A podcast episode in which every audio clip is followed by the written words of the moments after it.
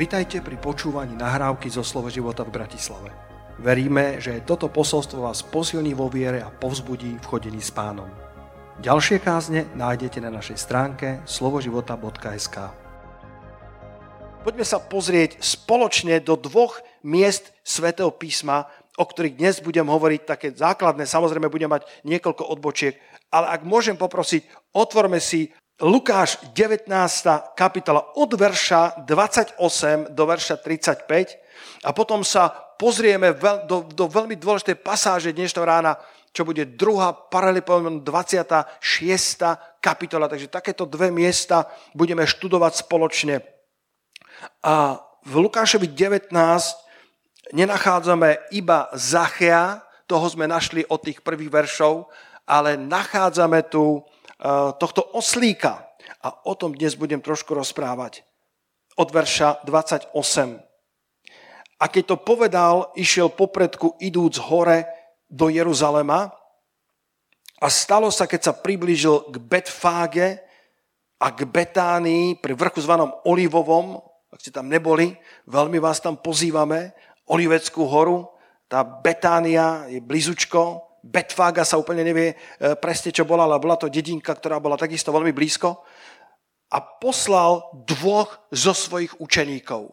Znova nevieme, kto to bol, ktorí dvaja, ale mnohí teológovia sa domnievajú, že to mohol byť Peter s Jánom, pretože tých poslal e, prihotoviť e, tú baránkovú večeru, poslednú večeru, takže môže, že to boli Peter s Jánom.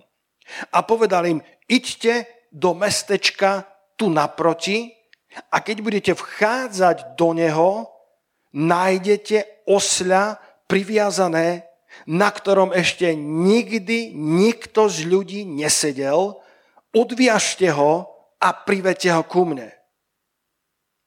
A keby sa vás niekto pýtal, prečo ho odvezujete, tak tomu poviete, pán ho potrebuje. A poslaní odišli a našli, ako im povedal, a keď odvezovali osľa, povedal im, povedali mi ho pánovia, na čo odvezujete osľa? A oni povedali, pán ho potrebuje. Ak ti to neprekáža, povedz, pán ma potrebuje. A potom verš 35, priviedli ho k Ježišovi, hodiac na osľa svoje rúcha, vysadili naň Ježiša. A takto náš pán vchádza do Jeruzalema na osľati, aby sa naplnilo Mimochodom, e, toto nebude súčasť tohto kázania, ale je to e, Zachariáš 9.9, Janka? Zachariáš 9.9 by malo byť to slávne proroctvo, e, ktoré sa tu naplňa, lebo bolo prorokované, že Mesiáš má vojsť. Hľa, tvoj kráľ príde k tebe spravodlivý, plný spasenia. Chudobný, to nie je dobrý preklad. Pokorný, ekumenicky hovorí. Po, vedel byť aj chudobný, ale pokorní a jazdiaci na oslovi, na oslati žrebcovi oslíc. Takže sa tu odohráva tento, toto, toto starodávne proroctvo, kedy, kedy Mesiáš má vojsť do Jeruzalema slávne, kráľ, ktorý prichádza, ten spravodlivý, ten, ktorý prináša víťazstvo, ten pokorný, ten jazdiaci na osliadku. Neprichádza ako králi vo filmoch, neprichádza ako triumfálny imperátori, ako Napoleon alebo uh, akýkoľvek král, ktorého zobrazovali maliari na tých, na tých uh, dostihových koňoch, urastených, nádherných, bielých koníkoch, silných, cválajúcich. Ježiš si zvolil inú cestu. Ježiš hľadá osliadko, na ktorom prichádza do Jeruzalema. A dnes chcem hovoriť na ten verš 30, a 31 na tému tajomstvo a ingrediencie šťastného prospechu. Možno, že to neznie úplne slovenské, ale ja to mám z rohačkového prekladu a mne sa to páči, lebo my nehovoríme len o úspechu tak, ako o ňom hovorí tento svet. My hovoríme o prospechu, ktorý je šťastný, o tej šťastnej budúcnosti z predchádzajúcej nedele, kde sme hovorili o acharite, ktorá je tou šťastnou budúcnosťou Božou. A Boh má pre nás šťastný prospech, len nám chce ukázať tajomstvo a ingrediencie, prísady tohto šťastného prospechu. A vo verši 30 čítame osol, na ktorom ešte nikto nesedel. Prvá ingrediencia je, že Ježiš nepovoláva kvalifikovaných, ale kvalifikuje povolaných. Ježiš nehľadal hotového, Ježiš nehľadal niečo veľkolepého, spektakulárneho. Ježišovi stačil oslík, ktorý bol ešte len mláďatkom, oslík, ktorý bol pripravený napriek svojej neskúsenosti niesť bremená, bol pripravený nechať sa osedlať, bol pripravený nechať sa voviesť spasiteľom do Jeruzalema. Ježiš nepovoláva kvalifikovaných, ale kvalifikuje povolaných. Druhá parlepomenon 16, verš 9 hovorí, oči hospodinové chodia sema tam po celej zemi. Boh hľadá po Slovensku. Boh hľadá v Bratislave. Boh hľadá v Košiciach. Halelúja. Boh hľadá v každom jednom meste nášho národa ľudí, ktorých môže použiť. Tu mám vypísané všetky tie mestá, ktoré boli na biblickej škole spolu s nami. Počúvajte študentov, ktorí sa k nám pripojili v tento piatok. Tornala, Straženice, Handlová, Nitra, Prievidza, Bratislava, Banská Bystrica, Senec, Košice, Dohňany, Banská Šťavnica, Hviezdoslavov, Švedlár, Žilina, Medzibrod, Viedeň, to je kde? Aha, Viedeň, Nová Baňa, Poprad, Štefanová, Priechod, Banská Šťavnica, Žarnovica, Trenčín, Teplička nad Váhom, Miloslavov, Brezno, Tvrdošín, Kisucký Lieskovec, Ružomberok.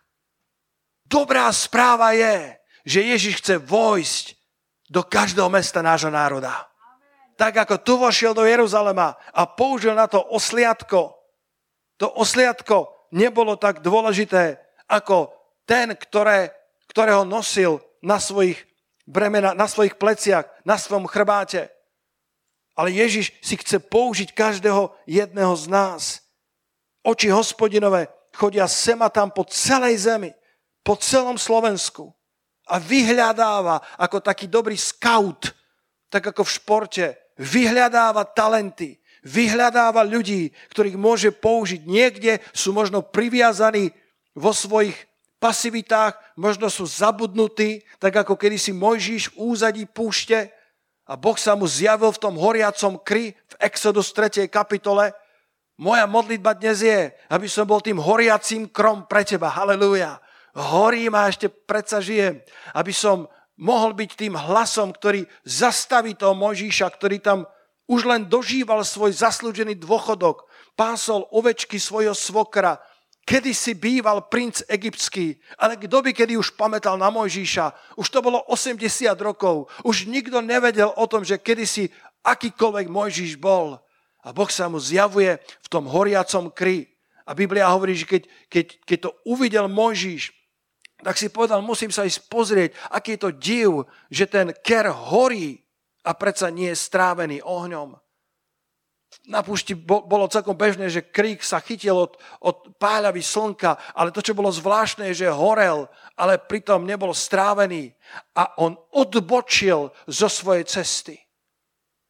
Modlím sa, aby mnoho Mojžišov dnes ráno, ktorí ma budú počuť, odbočili zo svojej cesty pasivity alebo nezáujmu, alebo dokonca e, odpadlictva a aby sa pozreli na ten div, aby sa znova vrátili k tomu Bohu, ktorý, e, ktorý ich povolal pred založením sveta. Oči hospodinové chodia sema tam po celej zemi, aby dokázal svoju silu pri tých, ktorých srdcia sú celé obrátené k nemu. Halelúja. Znova chceme obrátiť celé naše srdcia k hospodinovi. Pretože on hľadá takýchto, možno nie kvalifikovaných, ale tých, ktorých srdcia sú celé obrátené k nemu. Iné preklady hovoria, hľadá tých, ktorí zostávajú verní celým srdcom. Tých, ktorí majú voči nemu úprimné srdce, alebo sú mu srdcom plne oddaní.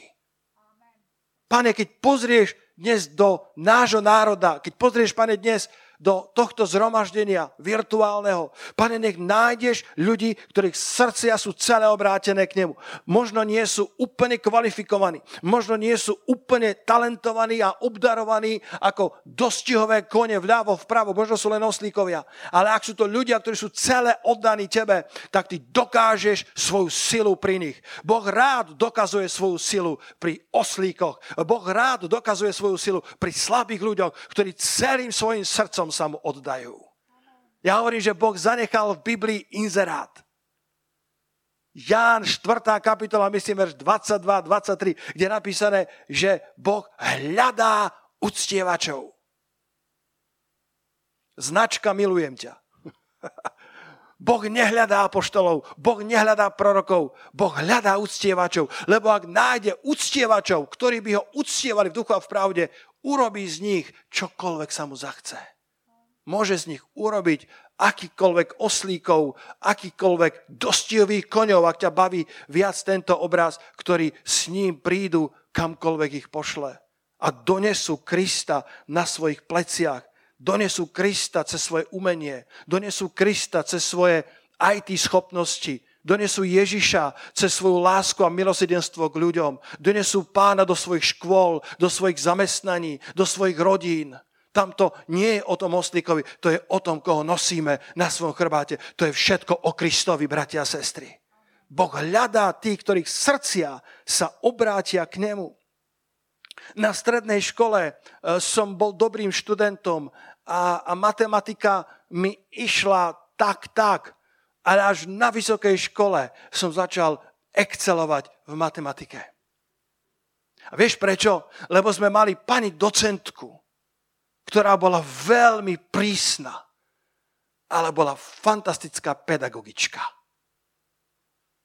A ja som v prvom semestri, keď som bol na vysokej škole, tak som, tak si získala moje srdce. Matematika ma začala baviť a začal som v nej excelovať. Dokonca som doučoval matematiku za krabičku petier vy neviete, čo boli Petri, to boli kedysi cigarety. Ešte som nebol obrátený. A mal som jedného spolužiaka, on bol potom futbalový rozhodca, uh, nebudem ho menovať, ak ma náhodou počúva. A, a, a tento môj priateľ Miro, jemu išiel fotbal a podnikanie, matematika nie. A tak som ho doučoval za krabičku cigariet.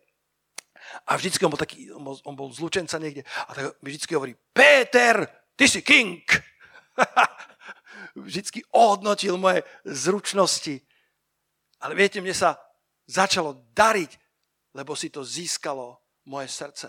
Lebo som tomu oddal svoje vnútro, lebo som našiel v tom záľubu a zrazu som začal excelovať. Verím, že, verím, že ak, ak si pán získa celé naše srdce, tak začneme v živote excelovať. Dobrá správa je, že Ježiš chce vojsť do našich miest. Ježiš prichádza ako kráľ na oslíku. To sa nezdá veľmi vznešené, lebo, lebo králi mali vždy tie najlepšie vyberané kone. A vznešenosť konia ukazovala na kráľovský majestát. Sedlo bolo z kvalitných materiálov, ozdobené, honosné, možno vygravírovaný erb jeho rodiny a kráľovstva. Ale tu náš pán nehľadá dostihového konia s vykladaným sedlom, ale hľadá oslíka ako sedlo. Mu poslúžili jednoduché plášte svojich učeníkov. Duchovné prebudenie, ktoré ja očakávam, duchovné prebudenie, ktoré čítame v histórii a budeme o ňom viac a viac počuť v našich časoch, nebude o veľkých menách, duchovné prebudenie bude o jednotlivých veriacich, ktorí budú ako tento oslík celé odovzdaní kráľovi kráľov a on si ich osedlá a skrze ich životy, ich talenty, ktoré sú skované v každom jednom z nás, vojde do všetkých miest, ktoré som tu čítal a tisícoch ďalších miest Slovenska. Halelúja! To nebude o veľkých menách. Bude to o každom z nás, keď dovolíme Ježišovi aby si nás osedlal. Celá Biblia je popredkávaná príbehmi obyčajných ľudí, ktorí sa rozhodli spolupracovať s neobyčajným Bohom. Lester Samral povedal, Boh si používa iba obyčajných ľudí, preto nás je tak veľa. Keď ustanovili kráľa Uzejáša, dajte si záložku do, e, do Lukáša 19. kapitole, lebo sa ešte vrátime, aby sme oslíka rozviazali, aby sme mu pomohli nájsť jeho poslanie. Ale v druhej paralelpomenom 26. kapitole nájdeme iného oslíka v úvodzovkách, mladého muža, ktorý sa dostal bez toho, že by si o to žiadal ku kráľovstvu, ktorý sa dostal do pozície, ktorá ďaleko prevyšovala jeho kvalifikáciu. 26. kapitole od prvého verša a všetok judský ľud vzal Uziáša, ktorý mal 16 rokov. Miško, to bol tvoj vek. Predstav si, teraz budem kázať chvíľku iba pre teba. 16-ročný mladý muž, jeho otca, ktorý bol dobrý král, ale na konci sa odvrátil od hospodina, Amaziáš. A, a, a preto preto sa mu prestávalo dariť. Spikli sa proti nemu v Jeruzaleme a, a, a zabili ho tam, verš 27 v 25. kapitole. Odrazu, bez, bez, bez varovania, tomuto mladému Uziášovi zomrel otec, kráľ. A tak celé Judsko vzalo, bez akékoľvek prípravy. Bez toho, že by dostal e, prípravu bontónu, že by dostal prípravu spravovania veci verejných, že by absolvoval politickú univerzitu alebo hospodárskú, ekonomickú univerzitu. Zobrali ho, aby ho urobili kráľom namiesto jeho otca Amaziáša. Verš 3. Uziáš mal 16 rokov, keď začal kráľovať a kráľoval 52 rokov v Jeruzaleme a meno jeho matka, matky bola Jecholia z Jeruzalema. Robil to, čo je spravodlivé v očiach hospodinovi, všetko tak, ako robil Amaziáš, jeho otec. A verš 5 je pre dnešná ráno veľmi kľúčový. A vyhľadával Boha v dňoch Zachariáša, ktorý sa rozumel videniu Božiemu a v dňoch, v ktorých hľadal hospodina, dával mu Boh šťastný prospech. Dnes chcem hovoriť o tajomstve šťastného prospechu. O ingredienciách, o prísadách, ktoré sú nevyhnutné pre ten šťastný prospech. Uziáš mal tieto dve. Hľadal Boha a mal pri sebe zbožného radcu. Hľadal Boha a mal pri sebe zbožného radcu Zachariáša, ktorý sa rozumel videniam Božím. To je jediný krát v starej zmluve použité to slovo rozumel sa videniam Božím. Bol to bol to nesmierne zbožný radca, bol to človek, ktorý mal nesmierne jasný prorocký vhľad do veci a, a Uziáš ako mladý král, nekvalifikovaný, neskúsený, bez varovania ho zrazu posadili na trón. 16-ročný tínedžer má úplne iné povinnosti, iné záujmy ako kráľovanie v národe, ako riešenie právnych, legislatívnych problémov, výstavba miest, budovanie armády. A tento Uziáš vo svojej pokore, vo svojom zlom, zlomenom srdci vyhľadával Boha. A mal dobrého zbožného radcu. A Biblia hovorí, že keď to robil, Boh mu dával šťastný prospech. Oral Roberts povedal, najnebezpečnejšie miesto v živote je, keď si myslíš, že už nepotrebuješ vieru v Boha. Keď si myslíš, že už máš všetko tak, že už nemusíš dôverovať pánovi. Keď si myslíš, že tvoj život už je tak vystavaný, že už proste pôjdeš, lebo už si upevnený, už sa ti dobre darí. Možno by si najnebezpečnejšie miesto v živote definoval inak. Možno by si ho definoval ako misia v Afrike. Možno by si ho definoval ako keď stratíš prácu.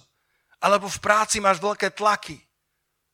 Ale ja ti garantujem, že ak sa dostaneš do ťažkých situácií, ale stále si vo vôli pánovej, tak eh, to miesto nebude najnebezpečnejšie, ale bude to miesto, kde Boh oslávi svoje meno. Čím je ťažšie v tvojom živote, tým viacej sa Boh môže osláviť.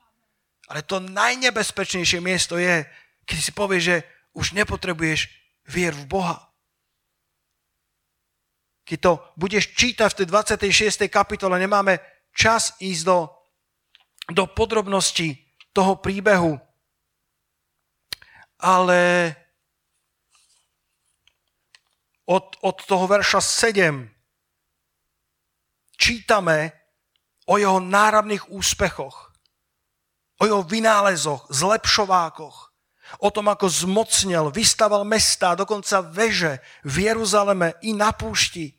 Vykopal množstvo studní, lebo bol milovníkom pôdy, mal oráčov, mal vinárov a vybudoval a vyzbrojil silnú armádu. Od verša 7 až do verša 15.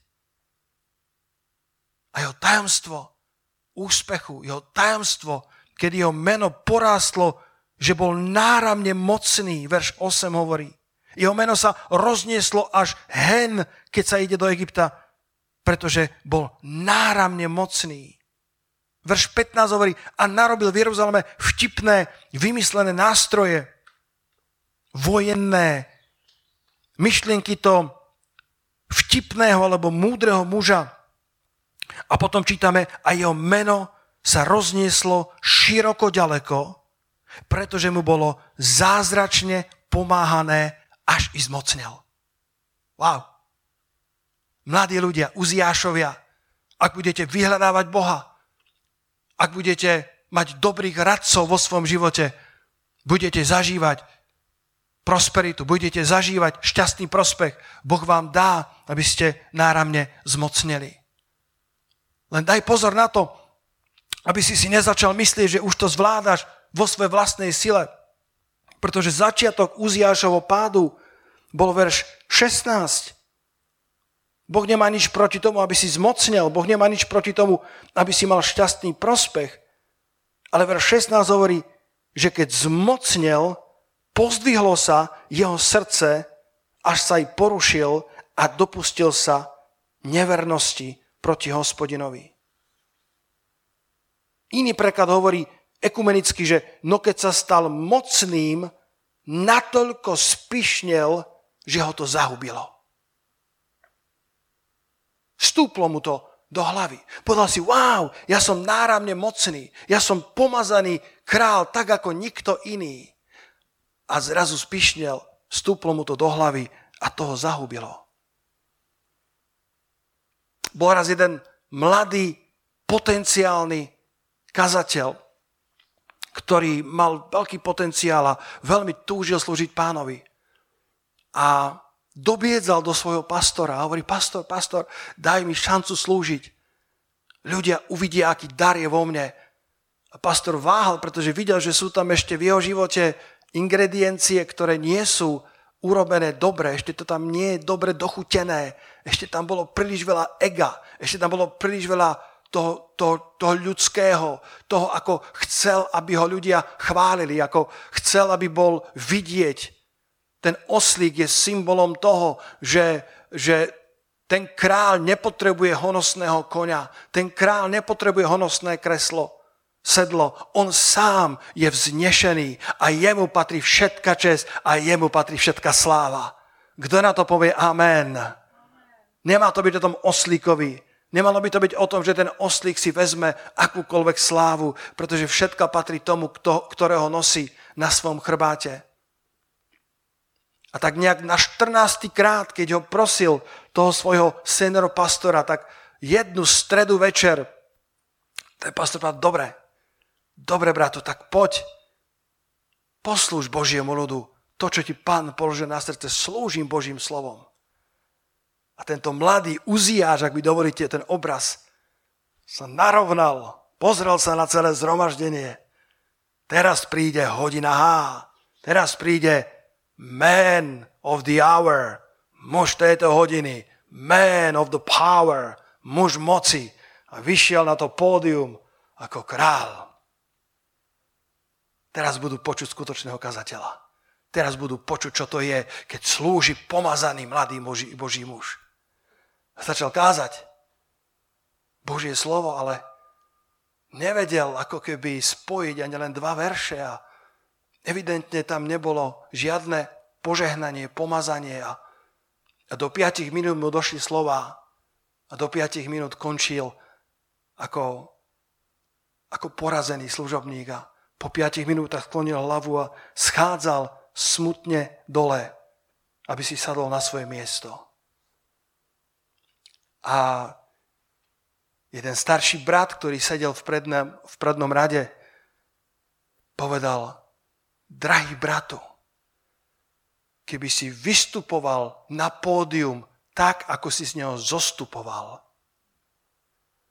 tak by si potom zostupoval z neho tak, ako si naň vystupoval.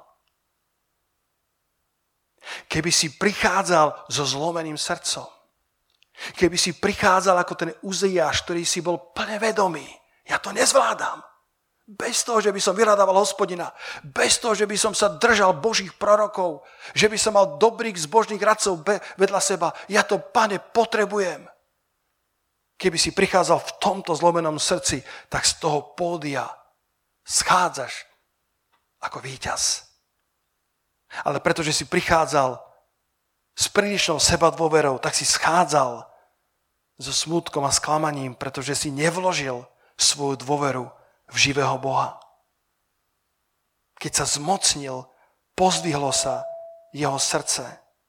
Keď sa stal mocným, natoľko spišnel, že ho to zahubilo. Ak chceš byť použiteľný pre Ježiša, zachovaj si pokorného ducha, meké srdce. Neprestaň hľadať pána iba preto, že si už zmocnel.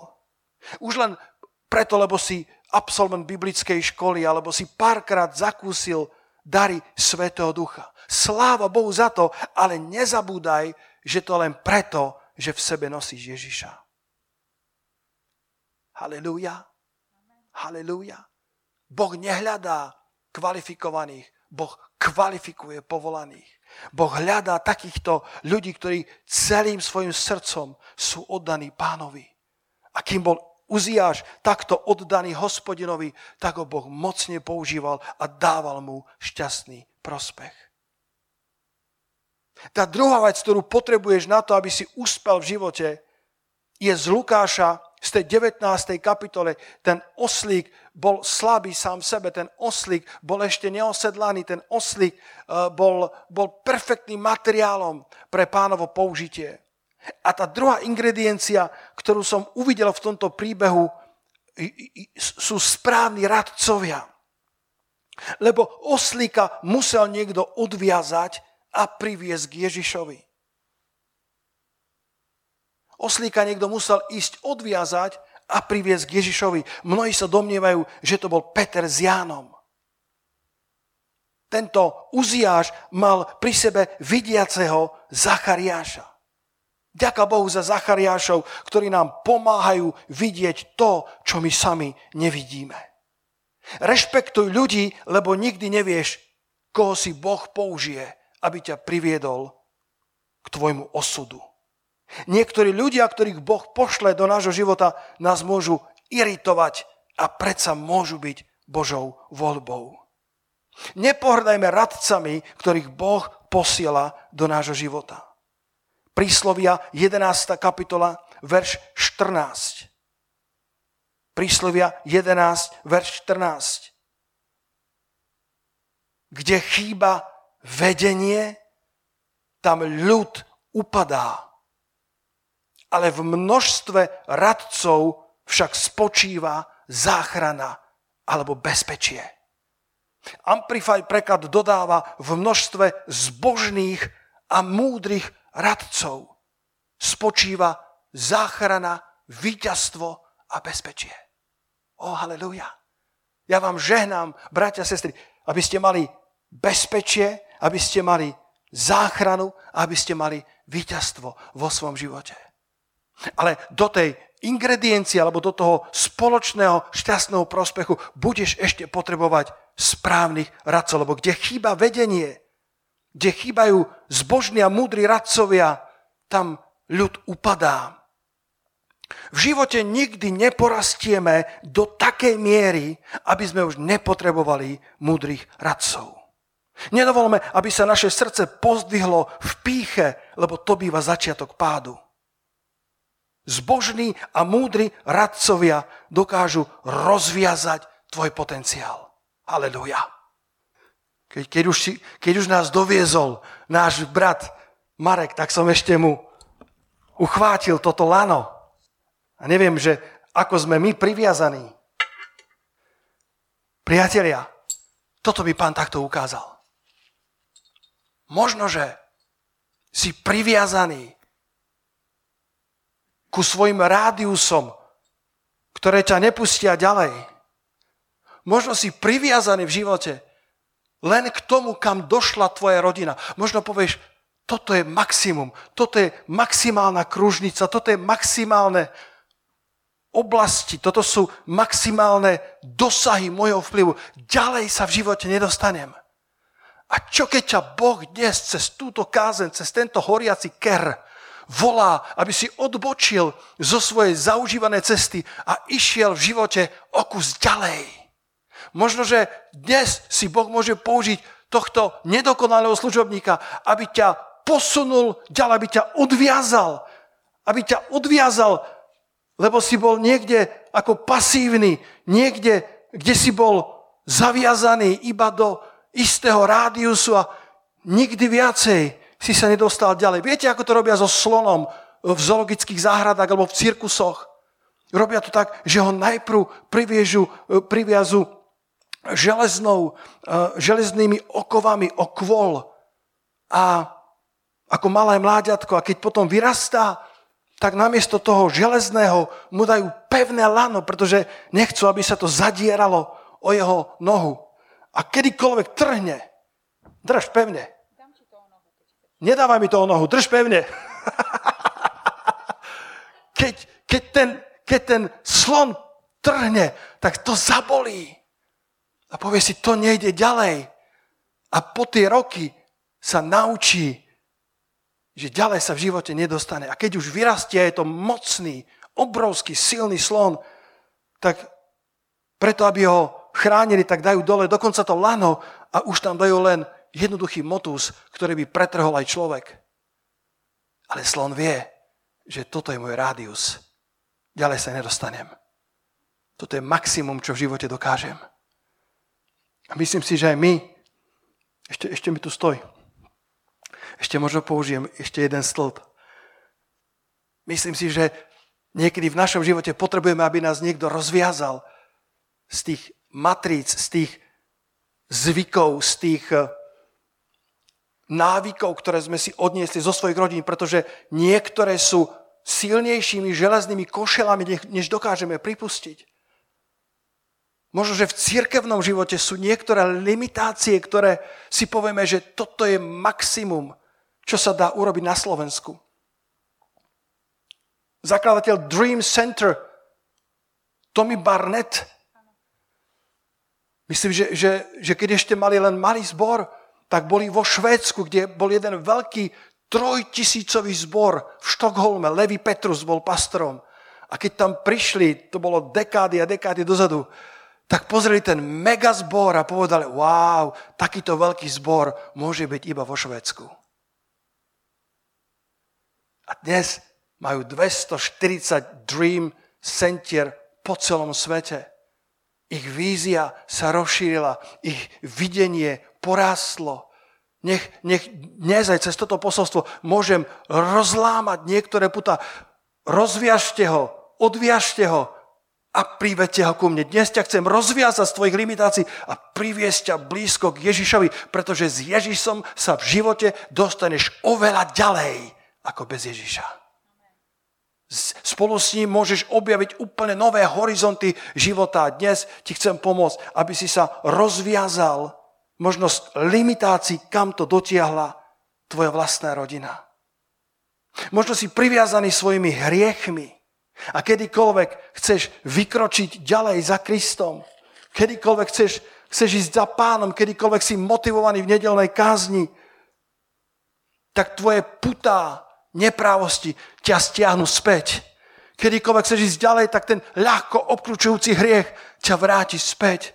A ja sa dnes modlím, aby boli zlomené tie putá neprávosti, aby si mohol povedať dosť hriechu, aby si sa až do krvi sprotivil v borbe proti hriechu a mohol ísť do slobody, ktorú Boh pre teba pripravil.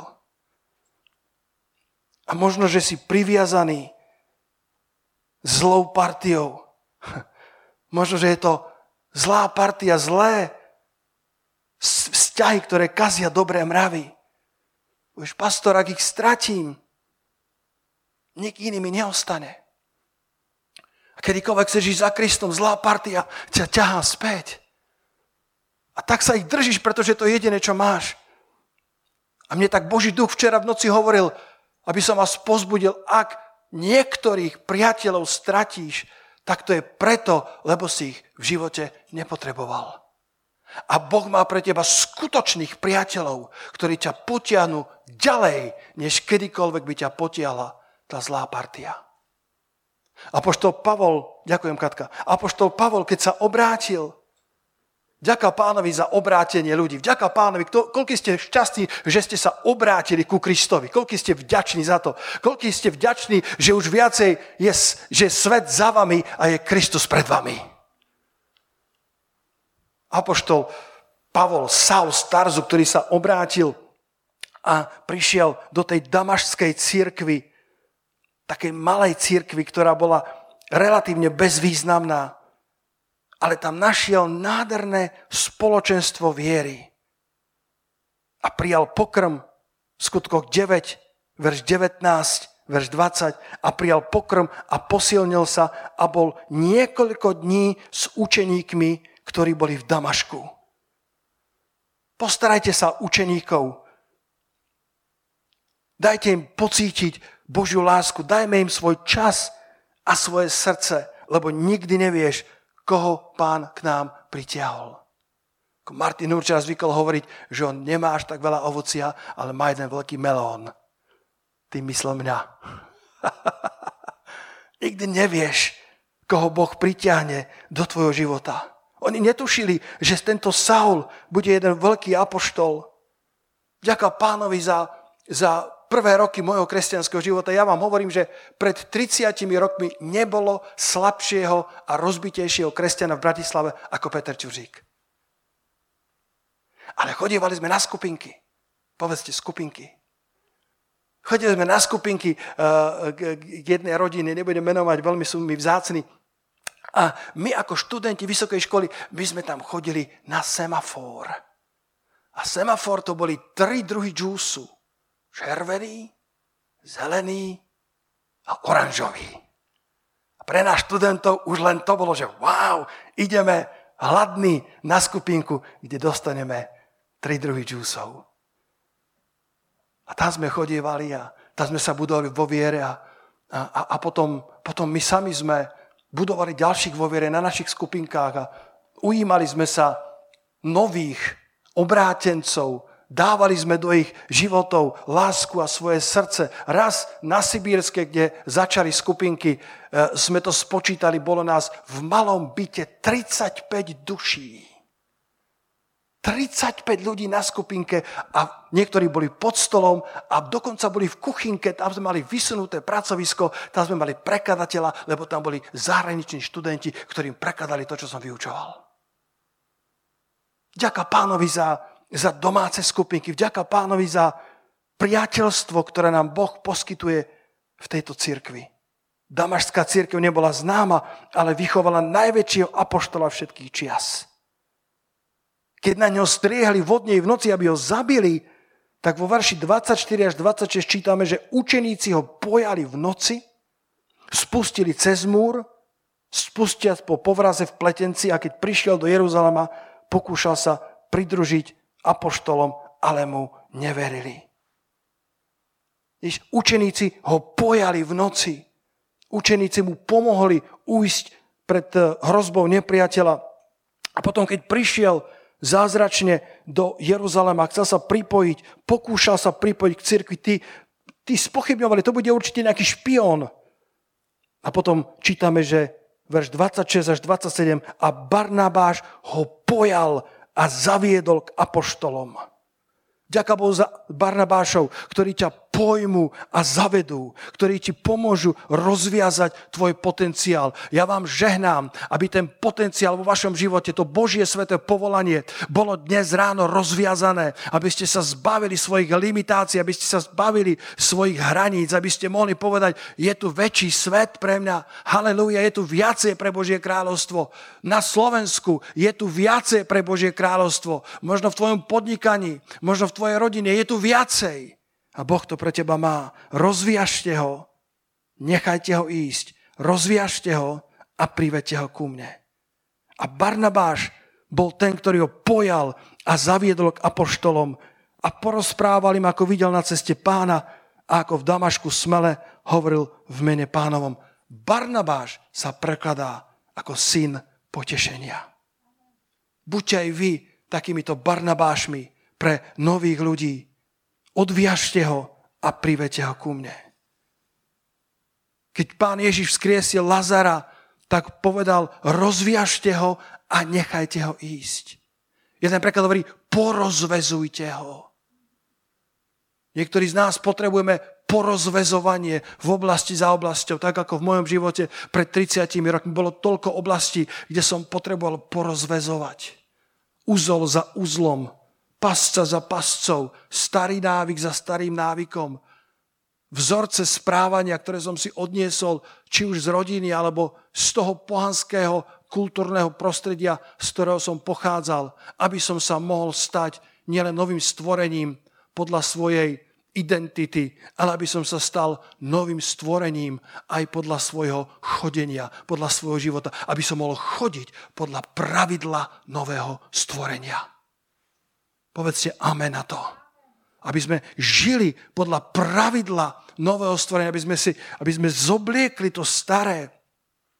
Ja mám jeden príbeh, ktorý som nemal v pláne, ale poviem ho, eh, keď tu vidím môjho syna Uziáša prvého, alebo teda Uziáša druhého, 16-ročného. Mám ešte eh, Uziáša prvého, ktorý už má 23 rokov a a nikdy nezabudnem na to, ako, som, eh, ako keď sa narodil môj prvorodený. Eh, to bola obrovská zväzť a, a veľká radosť, takisto ako keď sa narodil náš Michal. Eh, ja som veľmi šťastný otec. Moje deti, moja rodina je pre mňa betánia. Moja rodina je pre mňa obrovským odpočinkom a radosťou. Mám to veľké privilegium. Slúžim mnohým ľuďom a tak doma si tak odpočiniem. A keď sa narodil náš Peťko, Peter eh, junior, ako dnes voláme, tak eh, celá Bratislava to musela vedieť. Ja som to všetkým eh, dával na známosť a bol som veľmi hrdý otec. A sestrička videla, že som prvorodič, taký šťastný otecko, tak potom, ako sa narodil, tak podišla ku mne a hovorí, že otecko, ja vám dávam možnosť, aby ste išli a uvideli svojho synčeka v tej miestnosti, ako sa to volá? Novorodenecké oddelenie. To je vykúrená miestnosť. Tam musí byť taká vysoká teplota. Ja som tam vošiel skoro ako do svetiňa. Bolo tam asi 25 postielok. Bábetko za bábetkom. A tak som išiel ticho a, a všetko to tam plakalo, všetko to tam uh, fungovalo tak, ako to má. A ja som si povedal, idem hľadať svojho syna. A na každej postielke bola menovka, ale ja som si povedal, že odmietam ju čítať. A tak som išiel a nakúkal som z postielky do postielky. A povedal som si, kto vie, ktorý je môj. A normálne bolo pár postielok a povedal som, tohto by som bral. To vyzerá celkom dobre. Hľadal som, či tam nájdem dedov nos. Pradedo mal taký orlý nos. Hľadal som vysoké čelo môjho otca. Hľadal som krásne pery mojej manželky. Hľadal som múdre vlasy moje. Ešte ich nemal. A po pár minútach som to vzdal. Ja som svojho syna podľa podoby nenašiel. A potom som si prečítal cedulku, nazrel som, to som OK, to je môj syn. Žiadna podoba na prvý pohľad. Nič také, čo by prvoplánovo evokovalo, že je môj, že je kost z mojej kostí, telo z mojho tela. A ako postupne rástol, ak poznáte môjho syna, myslím, že je to veľký fešák, lebo je môj syn.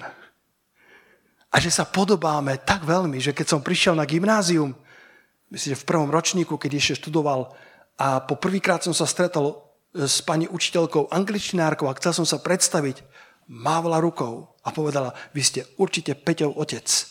Hovorím, ako to viete? Lebo ako keby vám z oka vypadol. A ja som dostal zjavenie. Keď sa znova narodíme, dostaneme plné DNA Ježiša Krista. Ale ešte v nás nie je v plnosti manifestovaná jeho podoba. Ale krok za krokom, deň za dňom, ako nás rozvezuje, porozvezujte ho, ako povedal o Lazarovi. Nestačí vzkriesenie, nestačí z mŕtvych stanie. Porozvezujte ho. On mal ešte tie pohrabné povoje. Bol nimi poviazaný a niekedy potrebujeme iných ľudí, aby nám pomohli, tak ako Peter s Jánom išli odviazať toho oslíka. Tak ako Ježiš dal príkaz tomu smutočnému zhromaždeniu, ktoré bolo v šoku, z radosti, že po štyroch dňoch Lazar vyšiel z hrobu. Nech by bola tvoja smrť akákoľvek, nech by bola tvoja hriešna minulosť akákoľvek. Ježiš ťa dokáže vzkriesiť, Ježiš ťa dokáže zavolať zo smrti do života, zo tmy do svojho predivného svetla. Ale potom porozvezujte ho Tí ľudia išli a rozviazali Lazara. A Lazar sa stal svetkom z mŕtvych stania. Píšem teraz tú knižočku Narod sa znova, na novo ju chcem vydať a, a som tak rozmýšľal, že Lazar bol takým introvertom, mal dve sestry, ktoré za ňou všetko vyrozprávali, Mária a Marta. Sestry vedia veľa rozprávať. O Lazarovi, aspoň opravte ma, nečítam jediný citát že by Lazar niečo povedal v Biblii. Prečo? No lebo sestry povedali všetko za ňo. Ale potom, ako vyšiel z toho hrobu a pridržal sa Krista, keď si vyšiel z hrobu, keď ťa Kristus zachránil, keď si zažil odpúšťajúcu moc jeho svetej krvi, pridržaj sa Ježiša a pridržaj sa Zachariášov, pridržaj sa Božieho ľudu, tak ako Saul ktorý sa pridržal Damaškou, z Damaškou, e, Damašskej cirkvi. Všimni si tento, e, tento Lazar v Jánovi v 11. kapitole. Lazar sa držal Ježiša.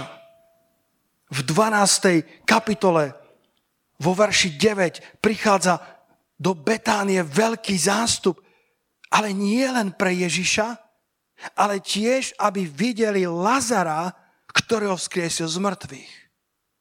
Najvyšší kniazy verše 10 a 11 sa uradili, aby Lazara zabili, pretože mnohí zo Židov odchádzali pre neho a uverili v Ježiša.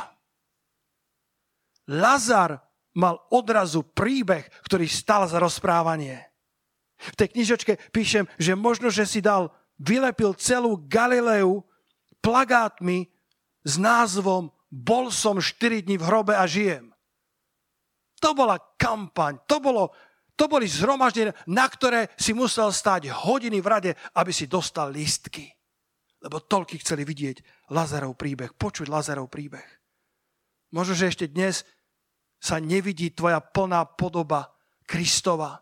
Tak ako keď som hľadal podobu v mojom synovi, keď mal pár hodín po narodení, ešte som nevidel čuržíka v ňom, ešte som nevidel všetky talenty v ňom, ale dnes môžem vidieť veľa podoby fyzickej, môžem vidieť veľa podobných talentov, ktoré Boh vložil do ňoho prostredníctvom maminky a ocka, prostredníctvom génov, ktoré dostal a samozrejme génov, ktoré dostal od pána. Tak vám žehnám, priatelia, aby ste boli ľuďmi, ktorí sa pridržajú Krista, ľuďmi, ktorí sa pridržajú Božieho ľudu, ľuďmi, ktorí sú porozvezovaní z tých starých návykov, pretože vo vašom živote Boh má viac. Boh má viac. Lazar nakoniec bol nebezpečným svetkom Ježišovo zmrtvých stania. A na záver Ešte jedna ingrediencia. Ešte posledná vec, ktorú budeš, budeš potrebovať, aby si zvládol šťastný prospech v živote.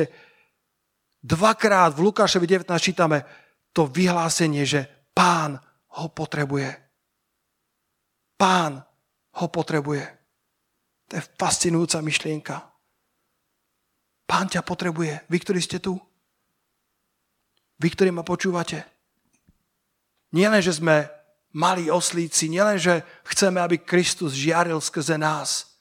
A keď náramne zmocnieme, tak nezabúdame na to, že všetko, čo máme, máme iba, iba z milosti Božej. Ale zároveň máme identitu v tom, že Pán nás potrebuje. Boh nám v Kristovi vracia dôstojnosť. Možno si veľakrát padol a nikto z nás nemôže povedať, že je oslíkom, na ktorom ešte nikto, nikto nikdy nesedel.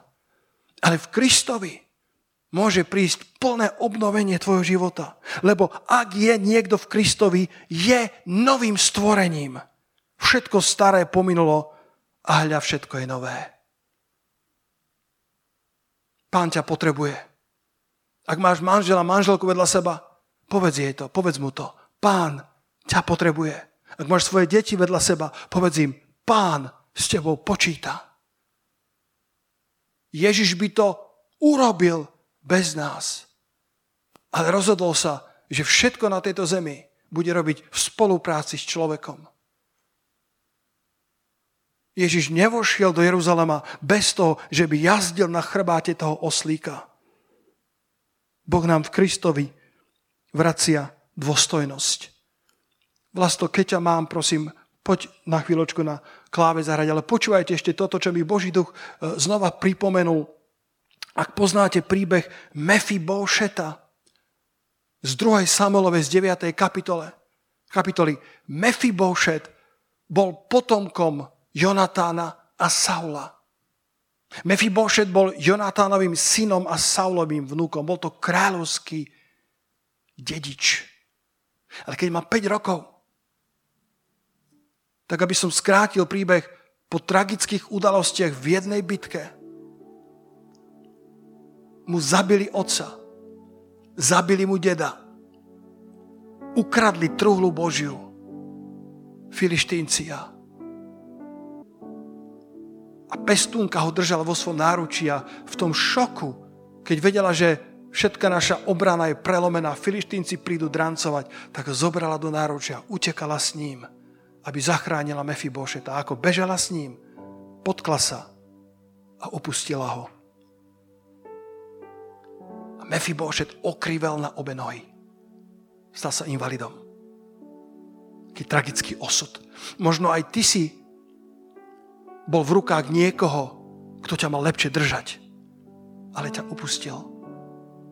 Možno si okrivel na svoje nohy, lebo život je náročný. Život nebýva fér, život býva ťažký. A tento Mefibošet vo svojej horkosti, vo svojej bolesti, vo svojom sklamaní sa dostal do mestečka, ktoré sa volá Lodebar. A Lodebar sa prekladá ako miesto bez pastvín alebo miesto bez komunikácie, bez slov. Mefibošet, zabudnutý oslík. Nikto ani len nechyroval o tom, že existuje a pritom bol kráľovský syn. Ale už to bola nová, nový rodokmeň, už to nebola Saulova generácia, zrazu to bol Dávid, ktorý bol na tróne. Už to nebol Jonatán, jeho otec, ale Dávid. A Mefibošet zažíva zomieral v Lodebáre. Sám seba nazval, že je dochynajúci pes. Okrivený, zahorknutý, oslík, ktorý mal byť použitý na veľké veci, ale okrivel, pretože niekto ho upustil. Okrivel, lebo niekto neurobil dobre svoju prácu. Okrivel preto, lebo jeho dedo začal paktovať s duchovnými sílami tmy. Okrivel preto, lebo jeho dedo nechránil rodinu. A jeho pestúnka ho upustila. A Dávid ako obraz na Krista, ó pane, cítim pomazanie Svetoducha. Dávid ako obraz na Krista sa pýta svojich služobníkov, a či je niekto, kto pozostal zo Saulovej rodiny? A všetci sa báli povedať, pretože mysleli, že Dávid pôjde mečom, aby zahladil všetkých zo Saulovej rodiny. A nakoniec povedali, je tu ešte jeden Mephibosheth. A Dávid povedal, hneď osedlajte kone. Vieš, Lodebár, to bola horná, dolná Izraela. Bola malá osada, kde nebola komunikácia, kde nebol internet, bez pastvín, bolo miesto, kde ľudia chodili len dožívať.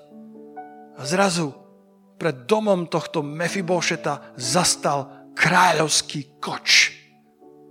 A celé, celé mesto sa, sa, sa prišlo pozrieť na to divadlo, prečo by prichádzal kráľovský koč do nášho Lodebára.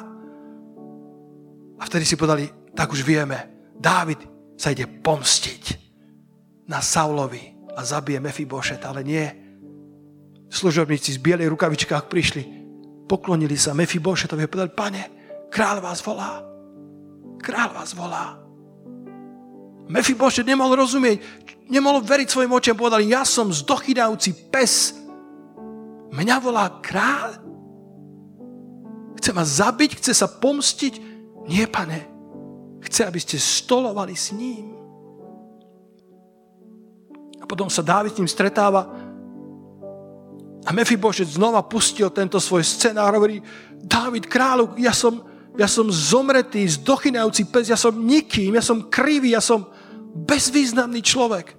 Dávid povedal, chcem ti učiť láskavosť a chcem ti učiť milosedenstvo pre tvojho otca Jonatána. A potom čítame aspoň tento jeden verš. Dajte na obrazovku 2. Samuelova 9. kapitola, verš 13. A Mefibošet býval v Jeruzaleme. V žiadnom Lodebáre. Miesto bez pastvín, miesto bez komunikácie. Nie, Mefibošet je predsa kráľovský syn. A tak ho presťahovali do Jeruzalema. Pretože on vždy jedol pri stole kráľovom. A krýval na obe svoje nohy. Zostáva nám ešte spomienka. My vieme, aké to bolo bez Krista. My vieme, aké to bolo, keď sme mali 16 rokov, boli sme ako uziáš, nevedeli sme odkiaľ kam. A začali sme hľadať Boha a On nám začal dávať šťastný prospech. Nikdy nezabudni na Božie milosedenstvo. Nikdy nezabudni, že všetko, čo máš, je len výsledkom Božej milosti.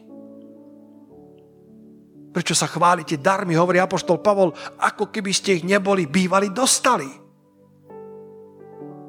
Mefibošet stále krýval na svoje nohy, ale bol vždycky v Jeruzaleme a vždy jedával pri stole kráľovom, lebo Dávid ho chcel vedľa seba.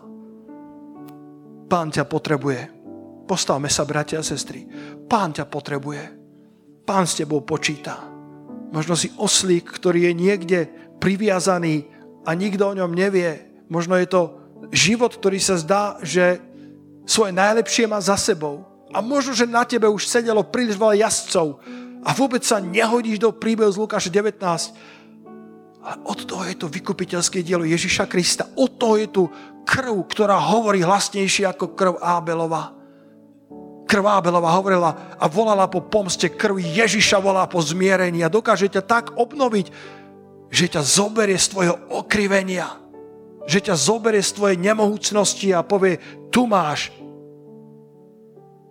dôstojné miesto. Pri mojom stole, hovorí pán, tu máš dôstojné miesto v mojom kráľovstve. Ja som si ťa vykúpil a ja som z teba urobil nové stvorenie. A ja znova chcem zasadnúť na trón tvojho srdca. Spoločne vojdeme do Jeruzalema. Spoločne vojdeme do Slovenska, spoločne vojdeme do Bratislavy, spoločne vojdeme do Popradu, spoločne vojdeme do Humeného, spoločne vkráčame do miest, do gymnázií, do stredných škôl, do vysokých škôl, do akademických úrovní. Spoločne vojdeme, aby sme donášali slávu Božiu do sekulárnej sféry tohto sveta.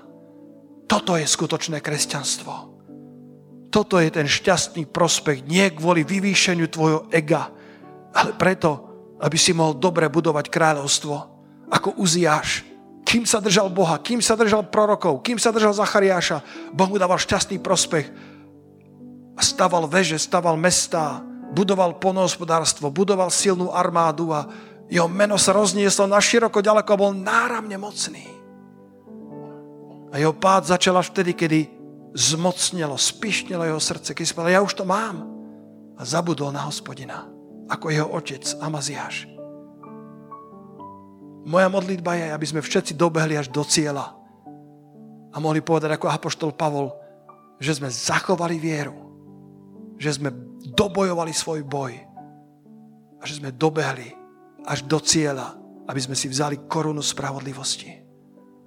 Aby sme neboli diskvalifikovaní v 40. kilometri, tesne pred cieľovou páskou nášho maratónu, ale aby sme bežali až do cieľa, aby sme zvládali svoje víťazstva tak, ako sme zvládali svoje zlyhania. Keď nám bolo ťažko, hľadali sme pána. Keď nám bolo ťažko, hľadali sme zbožných radcov. A dnes sa ti možno darí. Ďaká Bohu za to. Ale nezabúdaj hľadať hospodina. A nezabúdaj na zbožných radcov. Budeš ich potrebovať. Budeš ich potrebovať. Modlíme sa. Porta fatriky a partaja. Ortekia Vádrie. Niektorí ste možno, povieš si, pastor, ja už nepotrebujem radcov. Mne aj tak nikto nerozumie. Možno by si sa divil. Možno sú to radcovia, ktorí by hovorili veci, ktoré ti nesúhlasia s tým, čo by si chcel počuť.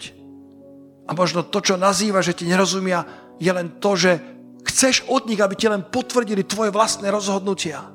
A Boh hovorí, nie je tak.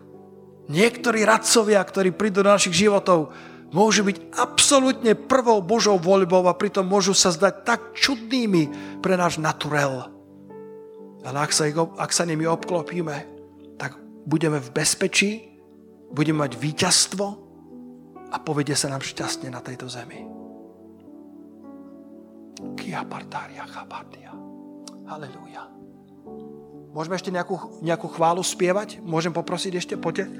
O Svetý Duch je stále tu, bratia a sestry. Ja viem, že je to trochu zvláštne takto k vám hovoriť. Uh, najradšej by som bol, aby som mohol klásť ruky na vás.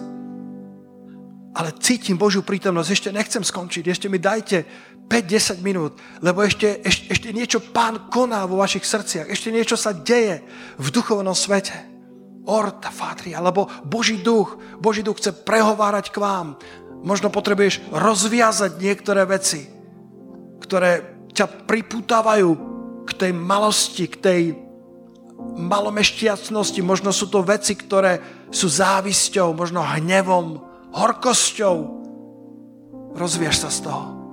Možno sú to veci v tvojom živote, ktoré vyplývajú z toho, že tvoja rodina takto žila, tvoja rodina takto riešila konflikty. Tak, tak nahliadni do tohto zrkadla. Nahliadni do tohto Božieho slova do Biblie, ako som to hovoril na biblickej škole, že po anglicky je to Bible, Bible. Basic instructions before leaving earth. Sú to základné inštrukcie na, na, na život pred opustením tejto zeme. Nahliadni, ako sa riešia konflikty. Nahliadni, ako sa žije podľa pravidla nového stvorenia. Lebo tí, ktorí takto budú žiť, tak na nich príde pokoj a milosedenstvo Božie. Poďme chváliť pána a stráv týchto 5 minút Božej prítomnosti. Ak je treba sa rozviazať zo zlých vzťahov, ak je treba sa rozviazať z horkostí, nečakaj ani chvíľku, učiň pokánie a povedz, pane, tu som, osedlaj si ma. Spoločne urobíme veľké veci na tejto zemi.